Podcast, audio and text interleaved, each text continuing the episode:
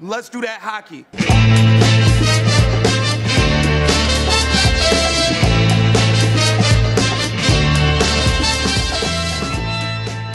Hey everyone, welcome back to the Dobber Prospects podcast. I'm your host, Peter Harling, and this is going to be episode 107, I think we're at now. This is going to be uh, the next installment of the top prospect ranking series that I've been writing for my NHL trade rumors. And this episode will be focusing on the Calgary Flames top prospects. And spoiler alert, I couldn't narrow it down to 10 to save my life. Uh, it gets pretty uh pretty difficult to really hone down it to a final 10 so this is going to be more like 20 so i'll try my best to keep it to to about an hour or so. To help me with uh, sorting through all this i'm very pleased to welcome to the show for the first time uh, mitch brown from elite prospects. He's the director of north american scouting and you can find his work all over the ep Rinkside. By the way, if you are not a subscriber to Elite Prospects Rinkside you're really missing out.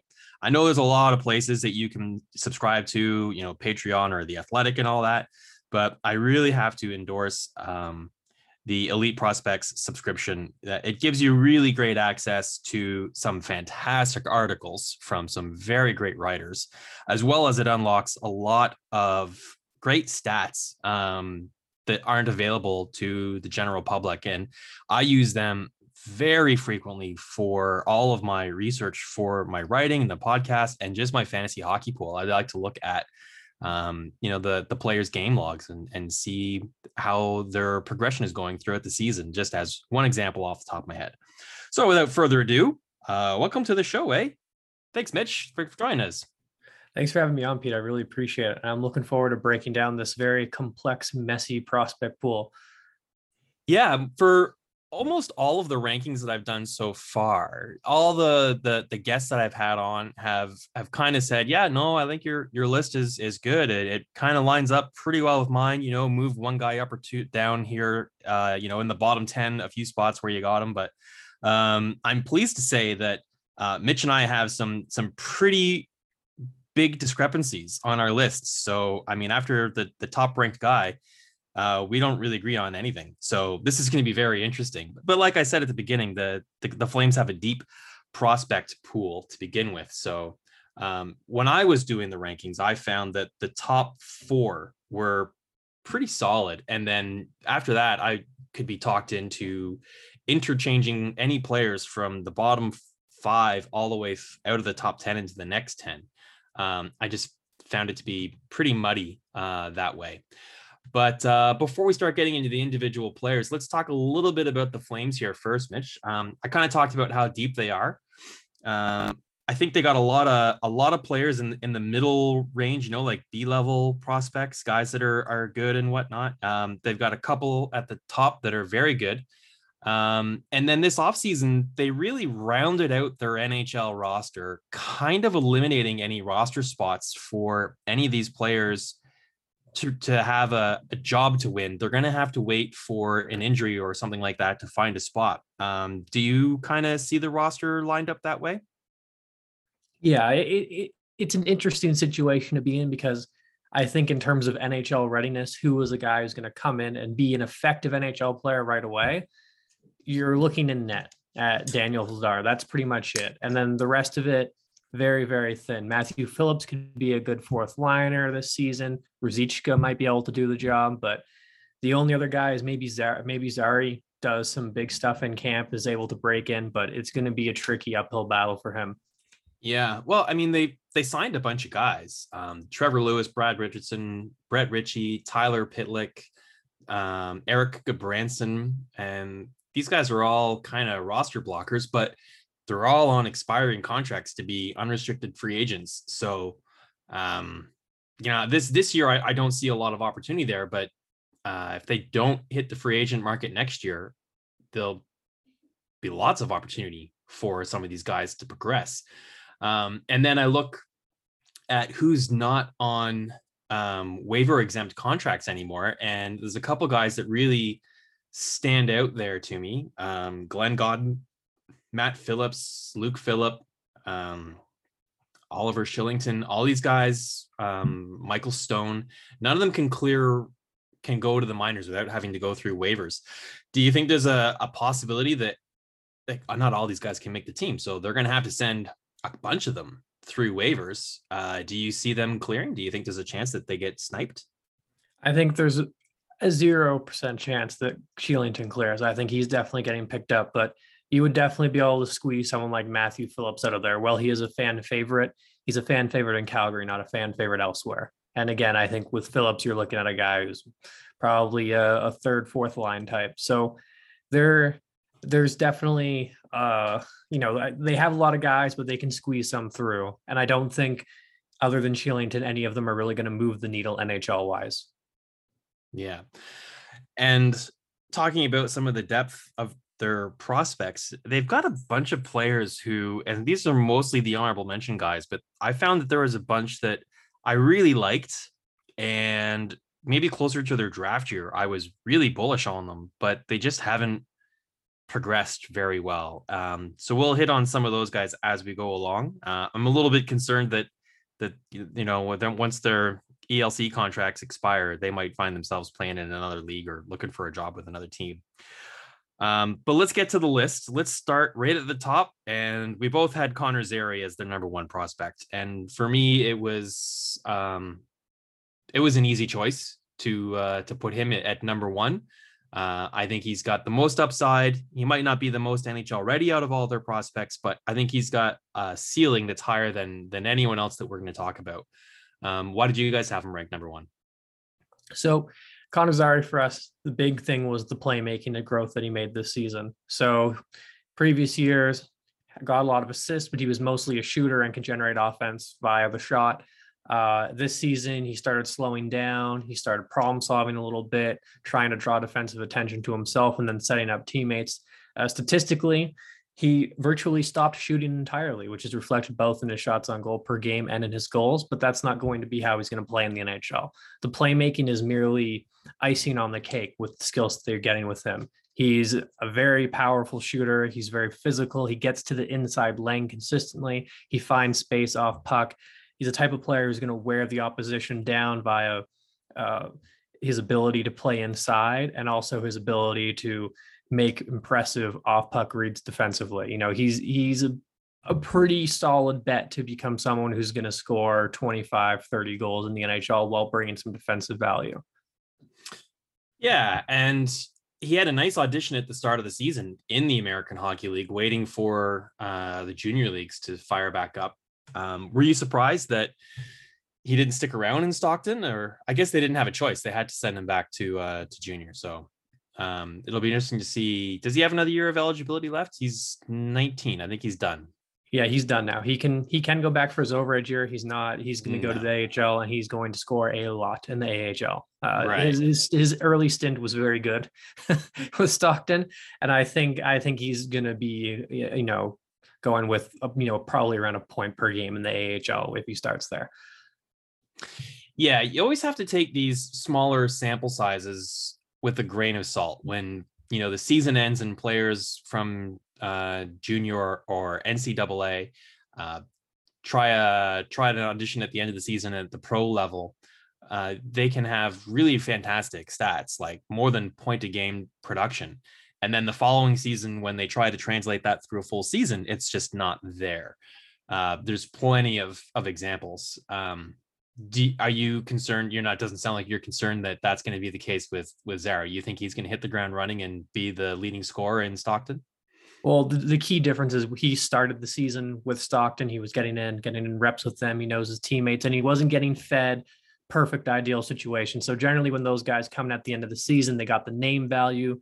The NHL team wants to see what they can do so their AHL staff feels pressure to put them in prime minutes on the power play and everything. In Zary's case he definitely has the credentials to do that, but it was also very clear that he wasn't just capitalizing on a good situation. It was very clear that he could handle the pace of the AHL. He was creative enough. He was physically strong enough. The skating is really the only thing that is problematic, but it's not problematic in the AHL. That's for sure. Right. All right. So it's safe to say that we both like Connor Zary, and uh, if you have an opportunity to own him in your fantasy league, we we we endorse that decision and, and ownership for sure. All right. So it was fun agreeing with you. Let's move on to the rest of the list. so at number two, I have uh, Jakob Pelletier. Um, played last uh, last year in the Q with Val-d'Or, and um, you had him ranked uh, at the bottom of your list at number eight.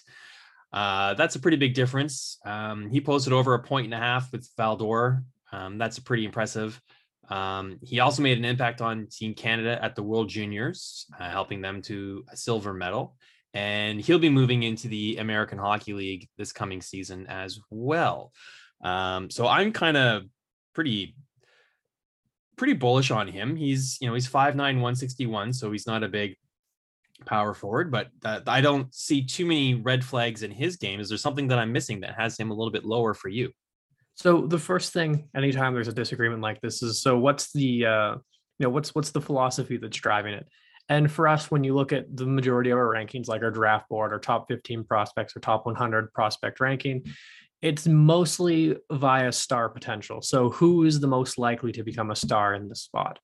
And in the case of Pelletier, we felt that even though he was in a tier with prospects number three to nine, uh, the potential for him becoming a star player was very slim. And so, in a ranking where you're looking at, you know, who's going to be the most effective third liner, who's going to be a buzzsaw, who's going to be a fan favorite, he's going to be a lot higher. But in our cases, we just didn't see that. And the reason the reason for that is, is a couple is, is a couple things. The first thing is how he attacks, how he creates his offense. He's a straight line player. He just skates straight down the boards until he runs out of space. He's a below average skater. He can't really flex his ankles far enough. His hips stay really high. His strides wide. His feet kick. It's not going to hold him back from being an NHL player, but it does provide a very um, concerning image for a top six potential. And then the next part of it is his playmaking. He significantly added playmaking components to his game, but unlike, say, Zary, the difficulty with it is that it doesn't seem to be something that's going to translate to higher levels again because he's a straight line player. When you try to find the trailer in the NHL, you got to push to the inside with crossovers, come back to the outside. You know, you kind of got to prod for these seams, you kind of got to diversify. And he doesn't really do that. He's very good at what he does, though. And what he does is he's got NHL instincts around the net. He's got an NHL shot. He times his movement into space brilliantly. He's going to score goals. We just think it's probably more in a third line role. And that's ultimately why we ended up sticking him behind some higher upside picks. But if you want to tell me he's the second best player in this organization, uh, like there's not really a ton of reason to disagree. I mean, especially if the emphasis is on NHL readiness or how effective he can be inside of a role. Yeah, two two of the factors that I, I look at a little bit is um, the upside and the certainty and the ETA. Um, you know, those those are things that are important for me in ranking fantasy players. Now, my ranking here for my NHL trade isn't a fantasy ranking, but it's hard to turn that switch off, I guess, for, for me when it's ingrained so hard. And so I like Pelletier's trajectory to the NHL. I think he's I think he's a surefire NHL player, but I agree he may not develop into a, a, top six offensive star, but his floor is is is high enough that I felt, you know, this is a player that you know even if he doesn't turn out to be an all star, he's still going to be an NHL player, and he's still going to play several hundred games in the NHL. I think so. Um, you know, compared to the guy that I had ranked next on my list, um, he definitely has top six offensive upside and could be a star, um, but he's only done it at at the uh, USHL level, so not as not as certain. So let's talk about the next guy. You had him ranked second on your list. I had him just below third, so we almost agree here. That's pretty impressive. I'm talking about their 21 first round pick, 13th overall, Matt Coronado, who part of the uh, the loaded up Chicago Steel in the USHL lit the lamp for 48 goals in 51 games. That's pretty much a goal a game pace. That is sick. That's just crazy. So he is what? He's 18 years old and now he's going to the NCAA. He'll be playing for Harvard. He's not going to be able to score at that level, but uh, is he a one trick pony? Like that's a pretty good trick. I'm okay if it is, but what's your scouting report on Coronado, and why'd you have him at two? It's funny. His goals got all the attention, right? But I think from an NHL projection, we actually like his playmaking a little bit more. So the reason behind this is that he's again, just like Pelletier, he's a straight line guy, straight line attacker, not a ton of diversity in his game, but his passing skill is absolutely incredible. Some of the plays that he makes are just highlight reel, even if they're buried behind a barrage of outside lane shots. These aerial passes, these crazy backhand feeds to the trailer through three defenders. That kind of stuff really, really appealed to us from his NHL uh, NHL game. And of course, he is also just like Pelletier and just like Zary. His skating does come with flaws. He's not going to be a speedster in the NHL by any stretch of the imagination, no matter how hard he works. And but we think with a guy like Coronado, who has evolved his game already in the USHL, the player that he was as a draft minus one was very different than the player as he was as a draft year player. We're betting that he's going to do it again. And so instead of just being this guy who's going to fill the net as a shooter, he's going to play a more give and go game. He's going to become more of a playmaker. And ultimately in the NHL, we like his chances of becoming a very good uh, third line winger, bare minimum. And if you continue to see skating growth from him, there's a real chance that he's going to be a second liner. And on, and on top of that, a unique one because he brings so much in the way of of bringing of trying to get pucks to the middle through retrievals. It brings so much in the way of off puck scoring instincts. So a lot of different ways that he can he can complement high skill players and and drive lower skill players on a lower part of the lineup. He's definitely an interesting player for sure. And you know he's one that he was ranked uh sorry drafted 13th overall. And I think his fantasy value is higher than his NHL value. So he's a player I would have I moved up on my fantasy rankings on on draft day. Um, so he's really interesting. It'd be nice to see what he does at the NCAA level at Harvard. Um, if he has a really good, strong season as a freshman, I think his tenure there might be limited to one and done or maybe two seasons. Uh, and then Calgary might want to get him at the pro level, see what he can do there. It'll be a fun, a fun player to watch. Keep tabs on that file. Um, holy smokes, we agreed on another player here at number four, Dustin Wolf, the goaltender. We both had him as the Flames' top ranked goalie. So he's uh, one I said in my article is he might end up being the Flames' all time best value draft pick in franchise history. Not their best player or their best draft pick, but their best value draft pick because they got him in 2019 in the seventh round, 214th overall, which is like third or fourth last overall in the draft. So the percentages of that player playing in the NHL for you are like 0.2 or something like that. Very, very low. Um, but his WHL career was just spectacular. He had a record of 106, 34, and 6 with a 184 goals against average and 24 shutouts.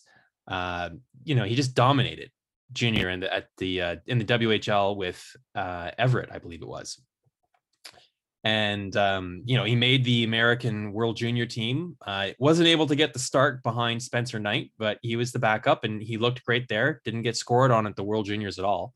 Um, and then last year, like um, uh, like like Zary, he started the season waiting for the WHL to start and the AHL. Didn't play very much and didn't look very good at the American League level to start. Um, I think he gave up like five goals in his first game. Um, I'm not terribly concerned about that. You know, he is pretty young. He's 20 years old. Uh, he'll be turning pro. This will be his first full season of pro coming up. And I wouldn't be surprised if he starts it in the ECHL. And again, that wouldn't really be a concern for me. I think Adam Werner and Tyler Parsons should be the the tandem in the American Hockey League. Uh, you had him ranked fourth as well. Uh, it's hard not to like this guy. What's uh, what's the EP take on him? We actually had uh, him ranked as the second goaltender in uh, in Calgary system, but that's not that's not a slight against him. That's how confident our goaltending expert Catherine Silverman is in the other goaltenders game. In in Wolf's case, I mean the numbers are obviously crazy. Everett Silvertips goalies always post crazy numbers. He's no different, but there is a different flavor with his game than you're getting with the other non Carter Hart Everett Silvertips goaltenders. You know, he's a, a smaller guy by NHL standards, but he just always knows the play that's coming. Always. His his tracking is fantastic. His management of his depth, his reads, very, very strong. And of course, you're getting a pretty advanced skater to boot. So he he can adjust to the play extremely quickly. He's very efficient there's a lot of technical elements of his game that look like they're going to be very, very strong NHL components for sure. Uh, we we see him as a as a potential NHL starter. Yeah, I, that's right. I, I, didn't realize you had Vladar rated uh, ahead of him. I didn't have Vladar in my top ten, so we'll have to get to him once we get out of uh, out of my top ten and start talking about uh, the players that I totally missed on. Um, I don't like Vladar, but uh, we'll, we'll we'll get to that. All right, so we both agree that Dustin Wolf's great. Um, do you think he, has got NHL starting upside? Yep. Yeah, yeah, for sure. Well, that's fantasy relevant there then. All right, so I didn't have Vladar in my top 10. The next guy I did have, you didn't have inside of yours. Uh, I'm curious if Adam Ruzicka was in consideration, if he was close to it. Uh, I had him there because, and I thought this was kind of interesting. I'll pick your brain on this. He's one of the few prospects that actually showed significant signs of of improvement and development in Stockton last year. They kind of struggled. They had a not very great year. They didn't put a lot of numbers on the boards. Um, but his counting stats improved. He had 21 points in 28 games. He got an NHL recall. He had decent minutes there, but I think he had one game where he played with Matt Tkachuk. Um, he's got great size. He's 6'4, 203. Uh, so there's a lot to like there. I think his NHL certainty is is mm, not rock solid, but he's definitely should get a chance this year to get some more games in. Um, and his upside isn't uh, top six, I don't think, but I think his floor is is pretty impressive. So, what's your take on Ruzicka? We had him 15th in their system. Uh, there, we just didn't see any any outcome where he's a where he's sort of a top six guy in the NHL. He's he's a skilled puck handler. That's kind of the thing that he does best, beating guys one on one. But to do that in the NHL, you have to be able to skate. He's a very weak skater, heavy feet, doesn't get a ton of ankle flexion, hips stay really high, can't generate a lot of power. Uh, he forces a lot of shots. He doesn't distribute particularly effectively. And the defensive game is very inconsistent. So, in his regard, just because you know he's big, he has hands, and if he could play defense, NHL team would certainly take him in their lineup, uh, whether or not he's effective. Uh, but his defense very inconsistent if he continues to improve it, then maybe he's a checker, but we didn't really see any more reason to be excited about his game than that, regardless of the stats. Mm-hmm. Yeah, Craig Button once told me you don't scout with a tape measure, and I think that applies here to Ruzicka. You know, he he said it in context of of cautioning against not drafting guys because they're they're five foot seven or whatever. Um, if you can if you can play, you can play. And just because you're six foot four, 203 pounds doesn't mean you can keep up with the pace at the NHL level. And, and that is a, a pretty significant concern. Um, is it just his physical ability in terms of skating to keep up with the play? Or um, do you think he doesn't process the game at an NHL level as well? Well, like I said, the difficulty is that he's not a great distributor, and so if you're looking, if you're a below average skater in the in the NHL, you have to be an above average distributor. Generally, you got to be able to move the puck effectively you got to see options right away, move it one touch, two touch, whatever. That's not his game at all, unfortunately. Although he has made some real improvements, there's not denying that. But I just we just didn't see quite enough there in regards to how is he going to offset his skating issues in the NHL. And to his credit, watching him in the NHL, you did see a lot more defensive engagement. He tried a lot more to, you know, get defenders on his back, be more physical. But I think if he does make the NHL, it's more again as a fourth liner and a guy who is is going to play whether or not he's good. Simply, he's going to play because he's big and, and can hit people. Mm. All right, that's interesting. So the next player I want to talk about, I got at number six. Uh, you had him at five, so we're not too far off here, and that is their 2020 third round pick, uh, Jeremie Poirier. Uh, he's an offensive defenseman, but he's just a bit of a bit of a nightmare in his own end. Um, his plus minus numbers have been pretty awful, but they are trending hard in the in the correct direction. Um, it looks like they've got, you know, offensively speaking, they got a first round talent in the third round.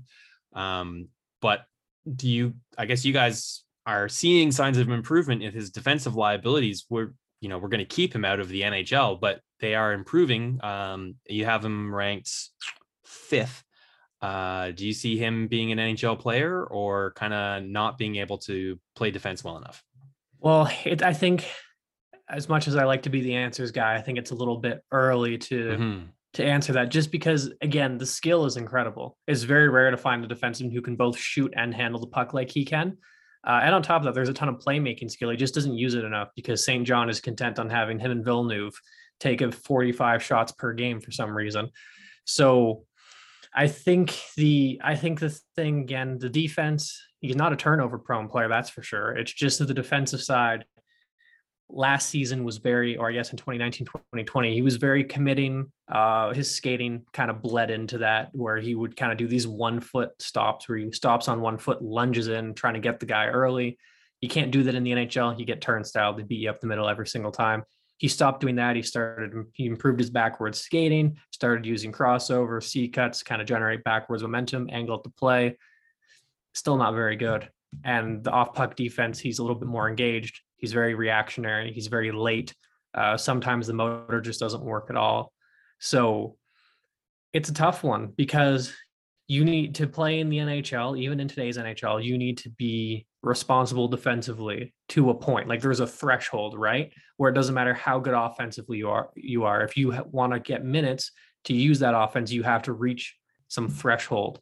And he's not quite there, but he is closer than he was in his draft year. I think next year will probably be pretty indicative of where he's at. He's going to be playing on a Memorial Cup team. They're going to be loaded in terms of talent, and he's also going to be the go to guy. So, what will happen then defensively? Is he going to be more engaged? Is he going to improve knowing that he could win the biggest trophy in junior hockey? Guess we'll find out.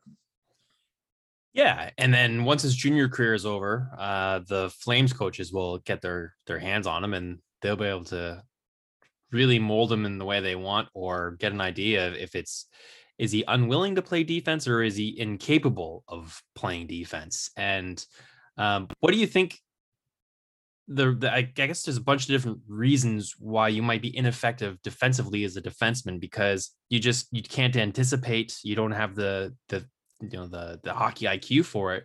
But based on his offensive his skill he's definitely got some hockey sense that would have seemed to me that he should be able to anticipate what the play is going to turn into and and put himself in the correct position for that.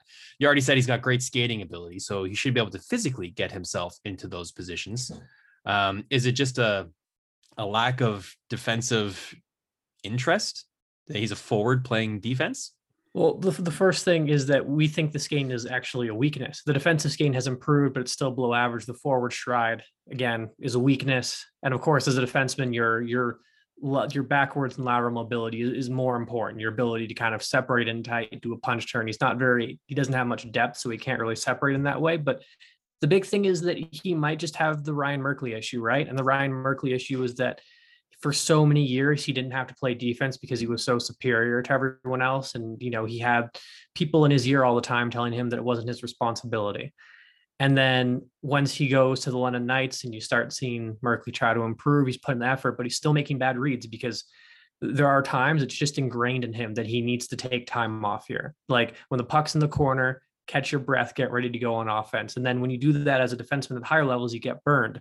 And Poirier doesn't quite do it to the same extent. Like it doesn't seem quite as habitual but it certainly isn't good. Like he he doesn't seem to have the motor consistent. He doesn't seem to have the engagement consistent consistently. And of course, just like anything else, when you're doing it all the time, when you're doing a lot of it and you're trying to improve it, you get better at it. And in Poirier's case, I think he has gotten better at it. But again, when you're not engaged, the motor is running low or whatever, uh, you're not getting as much out of the reps as you could be. And I think that's kind of the core issue here. Hmm. All right. Um, so that's that's my top six: Zary, Pelche, Coronado, Wolf, Ruzicka, and Poirier. And I got another defenseman at number seven, who I was just one step behind you guys, so not too much of a disparity there. That's Connor Mackey, who went undrafted uh, while playing in the NCAA um, was previously invited to Calgary's development camp. So he didn't go under the Flames' radar, but they never drafted him. Then they signed him as a free agent last season. He played uh, most of last year in the American Hockey League and uh, 16 points, 33 penalty minutes. Uh, was recalled to the Flames and made his NHL debut later on. I think it was late in the season, um, and I don't think he played very many games. Uh, but he looked pretty good, and I think he's got the ability to play at the NHL level. Uh, I don't think it's going to happen this year, barring some injuries or other type disaster, just based on the players that they've signed. Um, so you know, I, am kind of a big fan of this kid. I, I, like what I've seen from him. It's been kind of limited sample size, but uh, what's your guys' take on Connor Mackey? Well, everything that I we just said about Poirier, he's the opposite. They're like perfect puzzle pieces that could fit together. Uh, you know, his mobility is a massive strength. He's explosive, even if his stride lacks a little bit of refinement. He can really separate from players. And defensively, he's just so confident, so comfortable, so reliable. Um, he's just very aware. He has some problem solving skills. Like it's not just he's going to one area, tying up a guy. He's he's making the next step. He's taking control of the attacker's feet. He's bringing them to the boards. He's taking the puck away, and then he's skilled enough in transition, even if his puck, even if his puck handling is a bit of an issue, that he can instantly spin the puck around back up the middle of the ice, and then start a rush, joining himself. So we're not projecting some big offensive totals from him, but he could be a very, very capable number four, number five, playing a a reliable defensive game with some transition value. Yeah, and I think he's got some uh some bangers uh value as well where he likes to uh hit and he's a defenseman so he'll get you some block shots and uh you know he plays a physically aggressive game so he'll get you some penalty minutes as well. So if you're in a multi-cat league his value increases significantly there. Yeah. No i'm, I'm a fan of his. I like him. Um I think he should be the first one of the first players recalled too, should they have an injury. I mean, he is waiver exempt, so they can call him up and send him down, and call him up and send him down, and all the live long day, and not have to worry about him getting getting snagged off off waivers that way too, right? Um, okay, so moving on to number eight, I had Ryan Francis here. Uh, you guys didn't have him inside your top ten.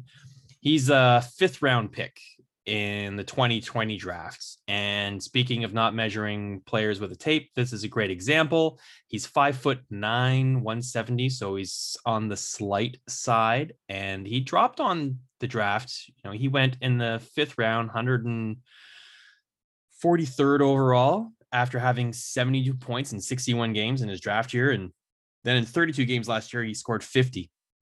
He's got silky smooth hands. He's got a good shot. He's got quick feet.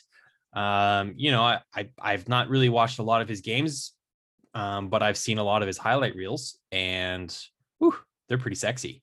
So it's obviously really dangerous to scout players from their highlight reels and not watch their game. But uh, that being said, I have him in my top 10 at eight. You guys don't have him in your top 10. What's your take on this guy? We had him ranked 11 and like really there's an argument that he could he could slide into the into the 10th spot. Um again everything you said the hands the pace of operation a really smooth player some highlight reel capabilities for sure. His shot looked a lot better this season. Mechanically uh he, he gets more separation in between his feet so he can put more downforce get more power off. Uh, looked a lot more controlled as well. Uh, again lower body helps with stability. And I think in the NHL, his role is more as just being a, a transition guy. He, you know, you give him the puck, he's going to break it out of the zone, turn it into an entry, then offload it, and let his teammates do the work from there. So I don't think the point production is going to be uh, is going to be a, a major selling point for his game at the next level but he does have some really interesting playmaking flashes. He's not like a true manipulative guy who can create a lane, but if it's open, he's going to connect and he's going to connect fast and he's going to connect off the backhand, off the forehand with the saucer pass by pulling the puck into his feet and passing under their sticks. So, yeah, he's an interesting player for sure. There's a there's a lot of reason to be excited for him. And on top of that, you know, he's there are a lot of guys in this flame system who have the archetype of good puck handler and not much else. And I feel like out of everyone, including William Stromgren, who we've had ranked over him, his game has a little bit more substance to it beyond the hands. Yeah, and he should be turning pro this year too, right? So yeah. that'll be interesting to see how he uh, translates his offense at the pro level. Hopefully, he hits the ground running. Stockton could use the boost. Uh, okay, number nine, I went with, and this is the one that I was perhaps the most uncertain on Johan Kinnvall, another free agent uh, signing. They didn't draft him. He's uh, coming over from Sweden. He's a six foot defenseman. He's got a couple seasons of SHL development under his belt already. He's 24 years old, so like Mackey, he's a little on the older side. He doesn't have a lot of time to uh, to break into the lineup. He's going to have one season in the AHL. Then if he's not NHL ready after that, um, you know, my the NHL certainty drops right down for me. Um, you know, I haven't really seen much of him play. I'm just basically looking at his profile, and he's 24 years old. He's got lots of pro development. He's going to given the opportunity for a top pairing and probably run the power play in, in Stockton as well. So he's got all the ingredients to have a successful season, transition nicely to North America, and then be a legitimate content candidate for an NHL position next year. Um, and is, you know, having watched him a little bit more than me, is there something that I'm missing here, or is that kind of what the plan is with this player? Yeah, we we see him as uh, is you know kind of your stereotypical European free agent signing. Uh, he's smooth, composed. He can make a breakout pass. You're going to see some decent stuff from offensively. He can draw on guys and then pass the other way. Not a super high end skilled player. Personally, I just didn't see enough from him that would warrant NHL ability other than being a call up guy. So that's why he didn't quite make the ranking. But again, sometimes some of the, these players hit, other times they don't. Like Mikko Lehtonen, we were super high on him he didn't hit. Uh, and then Ilya Mikheyev, I know he was a forward, but I didn't see anything that was NHL worthy in his game, and he he turned out perfectly fine in the NHL. So it's a very mixed bag with these free agent signings, and uh, just because I don't have him ranked, it doesn't mean that it was the right decision. Yeah, we're we're knee deep in that uh, muddy territory of any of these guys. You could talk me into knocking them out of the top ten, or or way down lower and and taking another guy and, and moving him way up. Um, it's it's pretty a lot of gray area with these guys. Um, so rounding out my top 10, I went with uh Mathias Emil Pettersen. Um, calls has the moniker of the Norwegian Wayne Gretzky, which I love. Good luck living up to that name. Um, so he's 21 years old now. He's 5'11 and you know, it sounds like he's a, another import player, but he has been in North America for some time now. He's played a high school hockey, USHL, uh, NCAA, and then he played the last season in the American Hockey League. Um, his final season of NCAA was great, point a game player with uh, Denver. And then his rookie season as a pro last year, 14 points in 29 games. Not bad, but not great. Uh, and like I mentioned, Stockton kind of struggled offensively as well. Uh, I would say his season in the American Hockey League as a rookie was was pretty good actually. But you know, he's 21 years old too, so he's got that going for him. Um, I'm not sure if I would say his progression is moving like up like a lightning bolt. Uh, I wouldn't say it's moving down. Um, I think it's it's kind of in the middle, which which is not discouraging, but it's not encouraging. Um, you know, where do you guys where do you guys see MEP? Well, just like with Yan Kuznetsov, they took him out too early of, of college hockey. Uh, he's we like him a lot. The puck handling is exceptional. He's actually one of the best puck handlers on the planet, uh, or certainly in the prospect sphere. Mechanically, he's perfect, top hand free, off his hip, rolls the puck out the back rather than that really strong like up and down motion. Um, he just doesn't do much else beyond the puck handling. The playmaking is very inconsistent, mostly comes on the power play. He can make the early pass and in five on five play in transition, but very frustrating to watch. I think another year in the NCAA would have seen him take his game to another to another level. Um, you know, he's a guy who needs physical development but more importantly, he needs to understand how to protect the puck, how to use body positioning to leverage the opposition, and how to make his puck handling work effectively in the NHL. And another year with Denver would have helped that. And instead, he was put in a pro environment that, yes, well, he scored because of the situation he was in.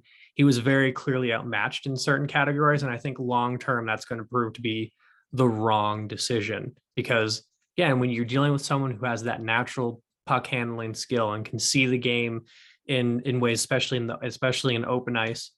Uh, you need to give them all the time that they can have to continue to build off that. And I felt like he didn't build off that this season. After two very successful seasons in Denver, a third one would have been ideal.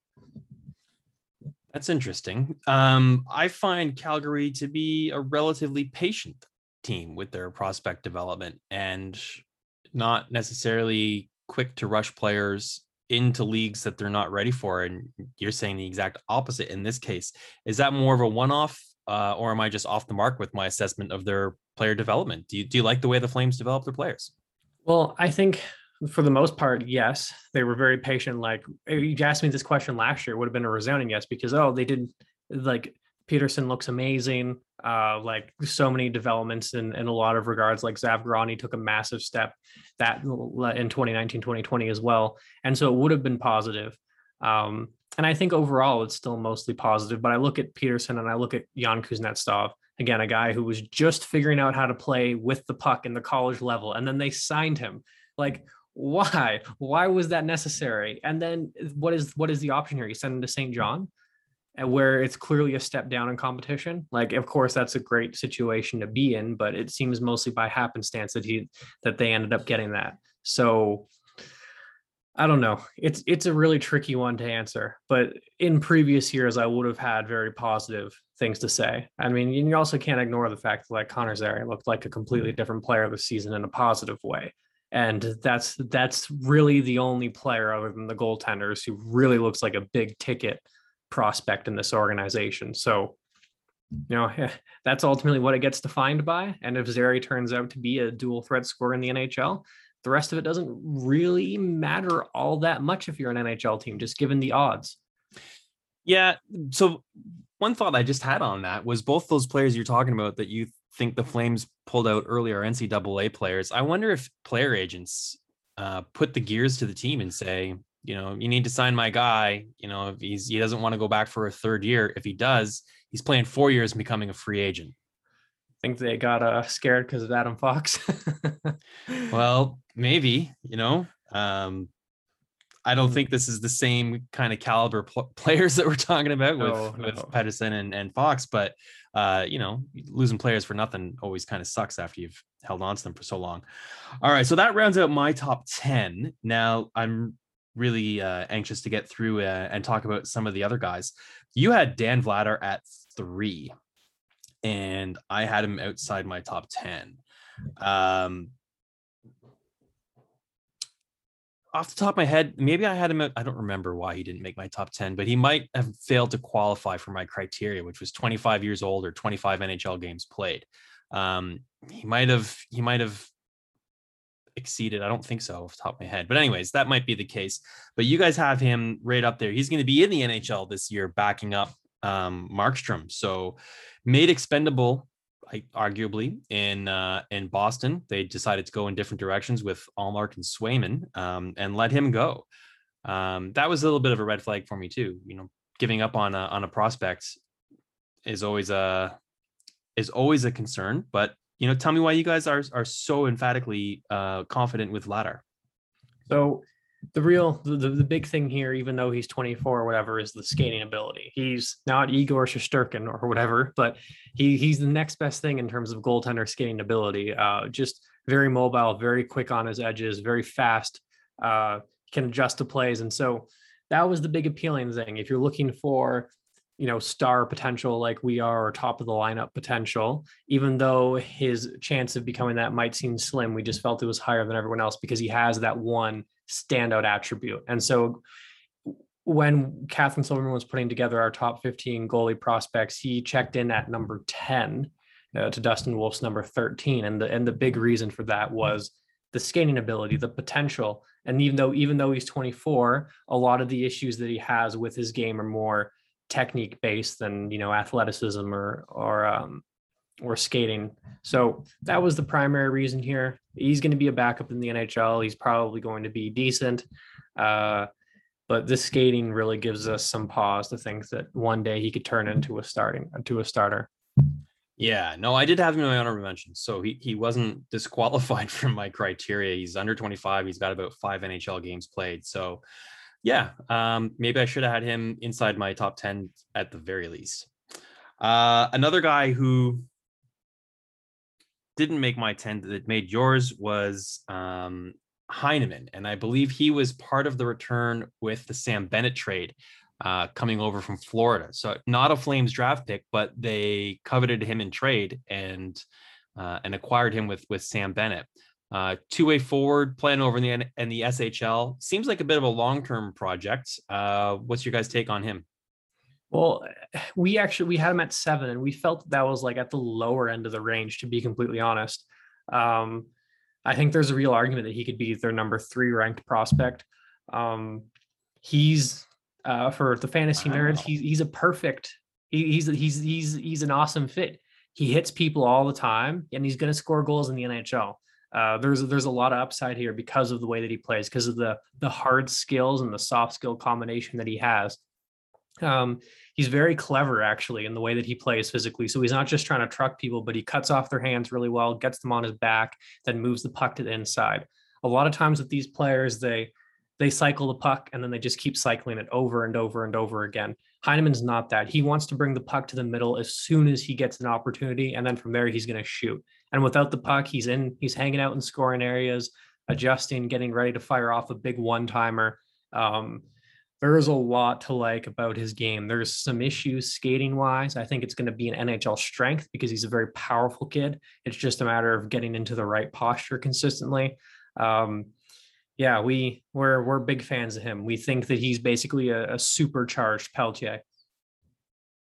Well, that's a ringing endorsement. Um, to see if he's available in my hockey league. Uh, next up would be Cole Jordan, uh, 21 draft pick. I didn't have him on my honorable mentions even. Um, so is this guy a bit of a bit of a sleeper prospect? Yeah, we had him 36th on our uh, 2021 NHL draft board. So we were real high on him. That they managed to get him with the 141st, 140, yeah, 141st pick was very, very, very good work. Uh, he was arguably mechanically, he has the best stride in the draft class. I think I, I, think I hedged a little bit on that in my article, but now I'm in a podcast form. I can say it. He has the best stride in the draft class in the 2021 draft class. It's perfect. It's perfect. Uh, knees pushed over toes hips tilted back perfectly, his chest stays up, complete perfect extensions, under the shoulder recoveries. His crossovers are really impressive too, knee over knee, and he gets that uh, power skating inside leg push off, which you don't see a lot from NHL from NHL prospects. That's something that usually comes later in their game. And then, unsurprisingly, uh, that obviously makes him a, a, very strong transition player. He's very deceptive. He's a skilled puck handler. He tries to use the middle often. He does throw a lot of pucks away. He does lack some discipline as a decision maker with the puck on a stick. And there are some warts offensively. But I think as a guy who's going to kill the rush early, he's going to be physical and he's going to break the puck out while being a terrific skater. There are very, very, very few prospects who could bring that combination of upside with that level of skating. Um, you know, the big thing is that he was a number four in the WHL as of September 2002. So why didn't he play more? Well, the first thing is, you know, you have Daemon Hunt. Daemon Hunt's obviously going to play play all the big minutes, but Daemon Hunt was also paired with a lesser player than uh, than Jordan. But also Jordan is mistake prone. It was his first full season in the WHL. I think he got in 20 some games and he was injured for most of the year as a draft minus one. Um, and there's some things to clean up defensively reads wise, but in terms of just tools, he's a first round player. It's very rare to have this combination. And he's a late birthday, so he should have, I think, just one more season yeah. of junior eligibility left. And uh, he's in the WHL. Sorry, what team is he with? He's with Moose Jaw. And so Moose Jaw is going to be good. Uh, they got Dent Mateychuk, Daemon Hunt. So they got two very, very good options. He, again, is going to be a secondary defenseman on his team. So I wonder if a path here to maximizing his probability of reaching the NHL is to kind of stick him in back as a as an overager and see what happens and see if you can get some more offense out of him. Although to be fair, if you get him in the pro game, then you can get him to improve his defensive game, get him to pace a little bit faster. Yeah, we we were huge fans of him. Uh, surprised that he went as late as he did, given that he checks off all the boxes for NHL teams. You know, big, fast. right on.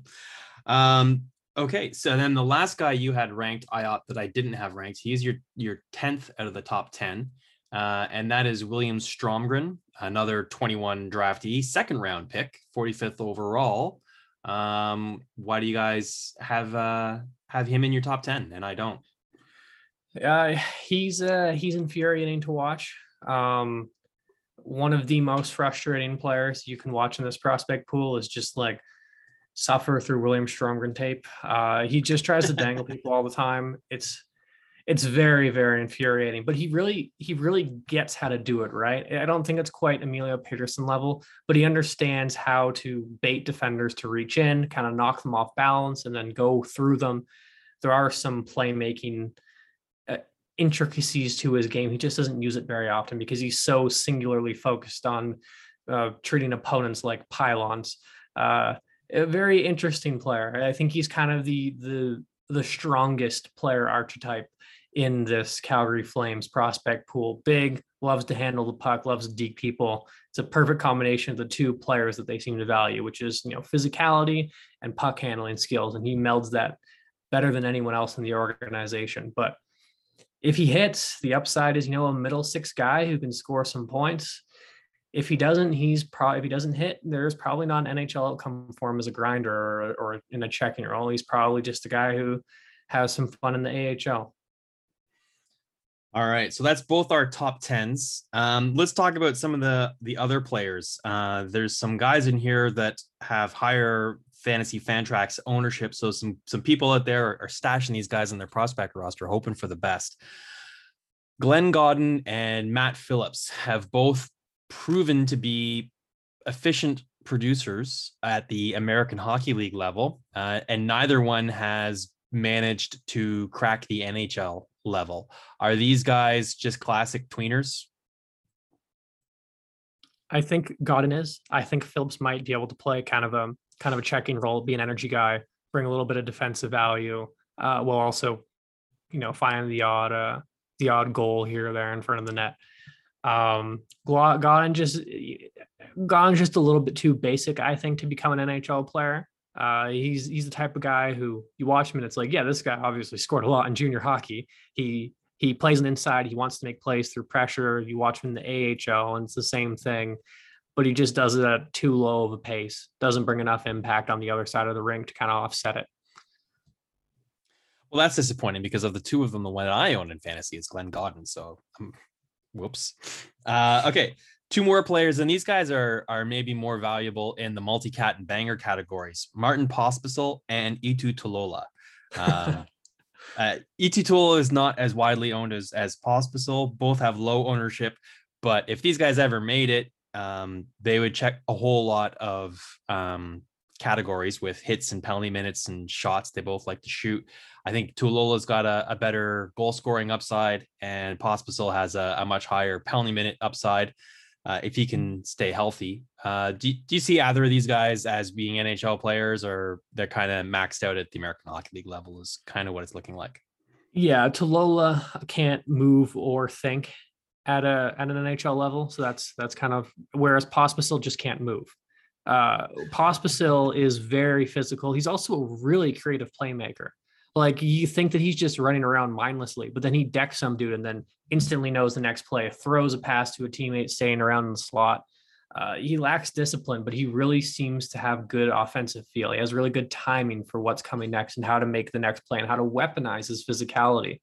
Uh, unfortunately, his hands do kind of let him down. I think that's largely connected to his skating, actually, because I think he's very inconsistent with his skating posture. You know, his hips rise and fall over and over. And so that changes the way that you contact the puck on the ice.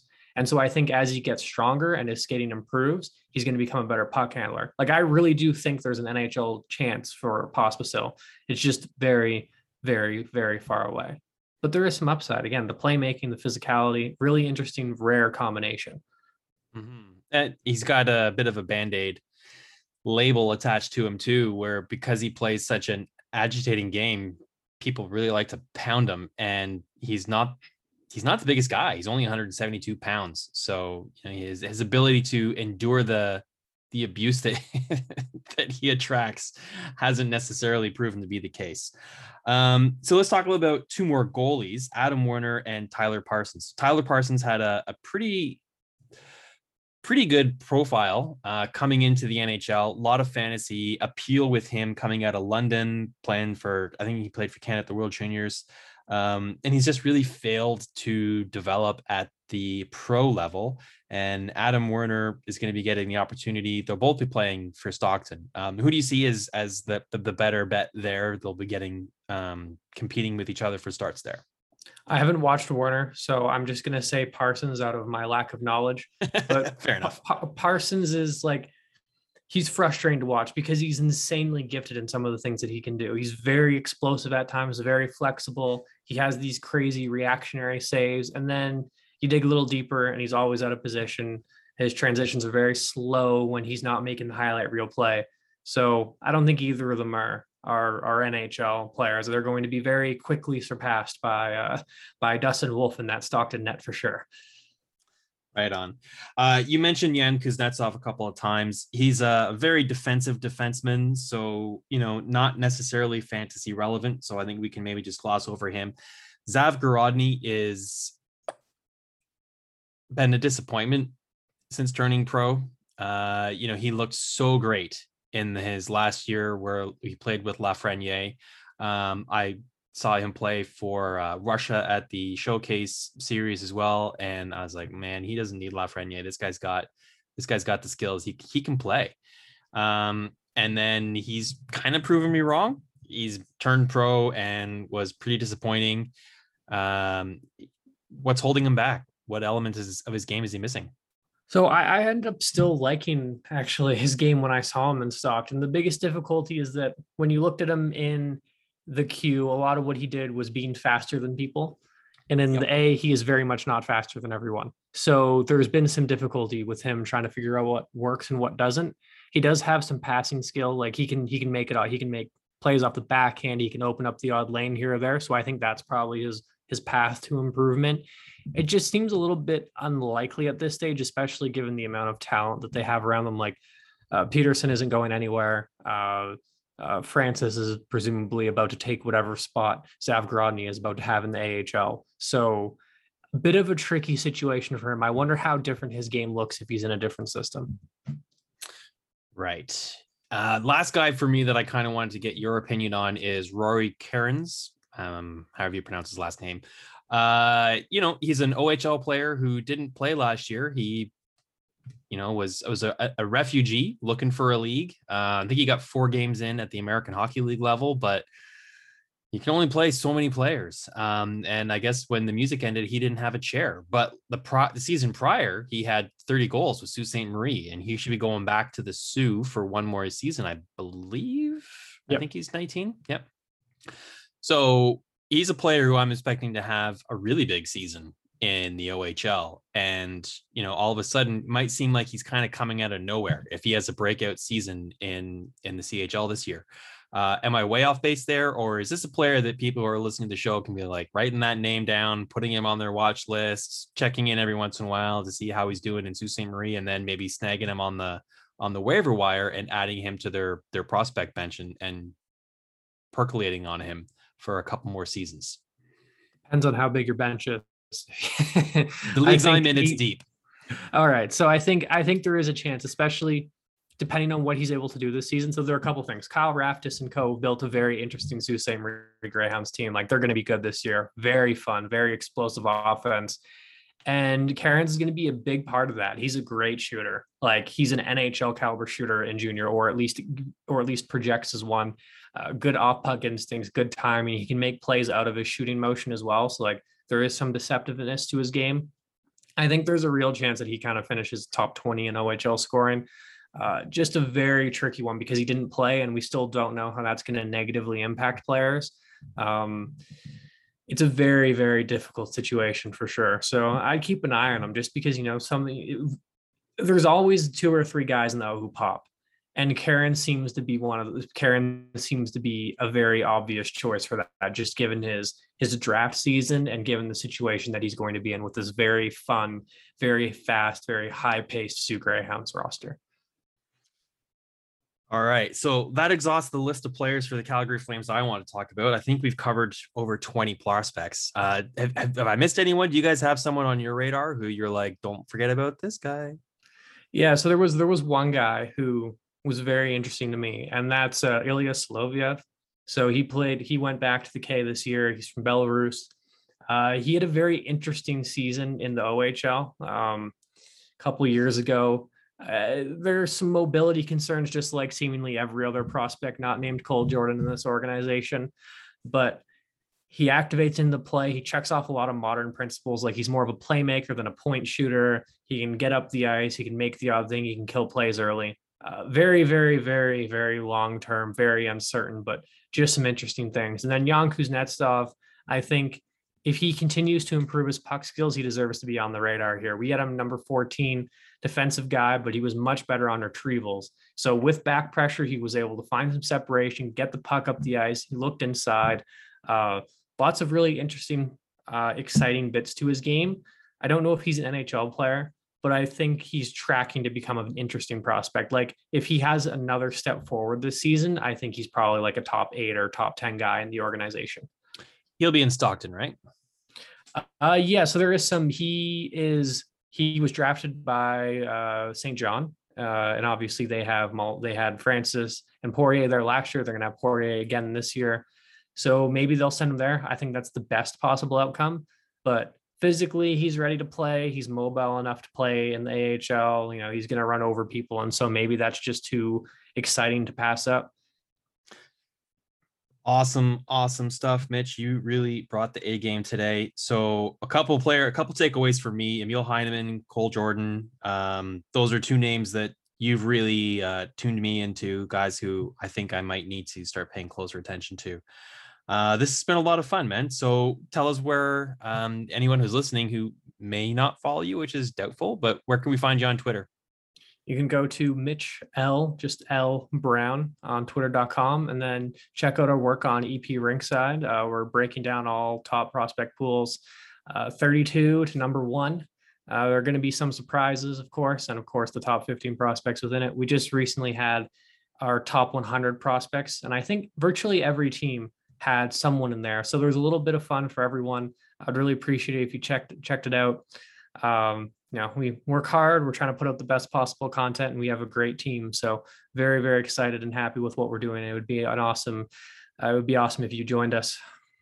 Yeah, I, I can't recommend uh, the subscription enough. Their uh, their material is is fantastic. Um, it's like a two for one sort of subscription. Really, you get all of the uh, unlocked features on the elite prospects player pages and then you get the um the ep Rinkside articles. That's that's comparable to the athletic the stuff that they have there and and the professional writers that you guys have on on your team are um it's a, it's a it's an impressive roster uh i have to say. So go ahead and and take my word for it and sign up for ep rinkside subscription and thank me later when you win your hockey pool all right, Mitch. Uh, this has been great. Uh, maybe I'll have to get you back on for for another team uh, later on down the road, further down the alphabet, if uh, if you're available. This has been this has been my pleasure, and I've learned a lot. So thanks very much for coming on. Yeah, thanks for having me on, Pete. I really appreciate it. It was a great time. Yeah, thanks, man. All right, so next up will be the uh, Carolina Hurricanes. That'll be the next episode coming up. Their their top prospects. Uh, so we'll talk to you then.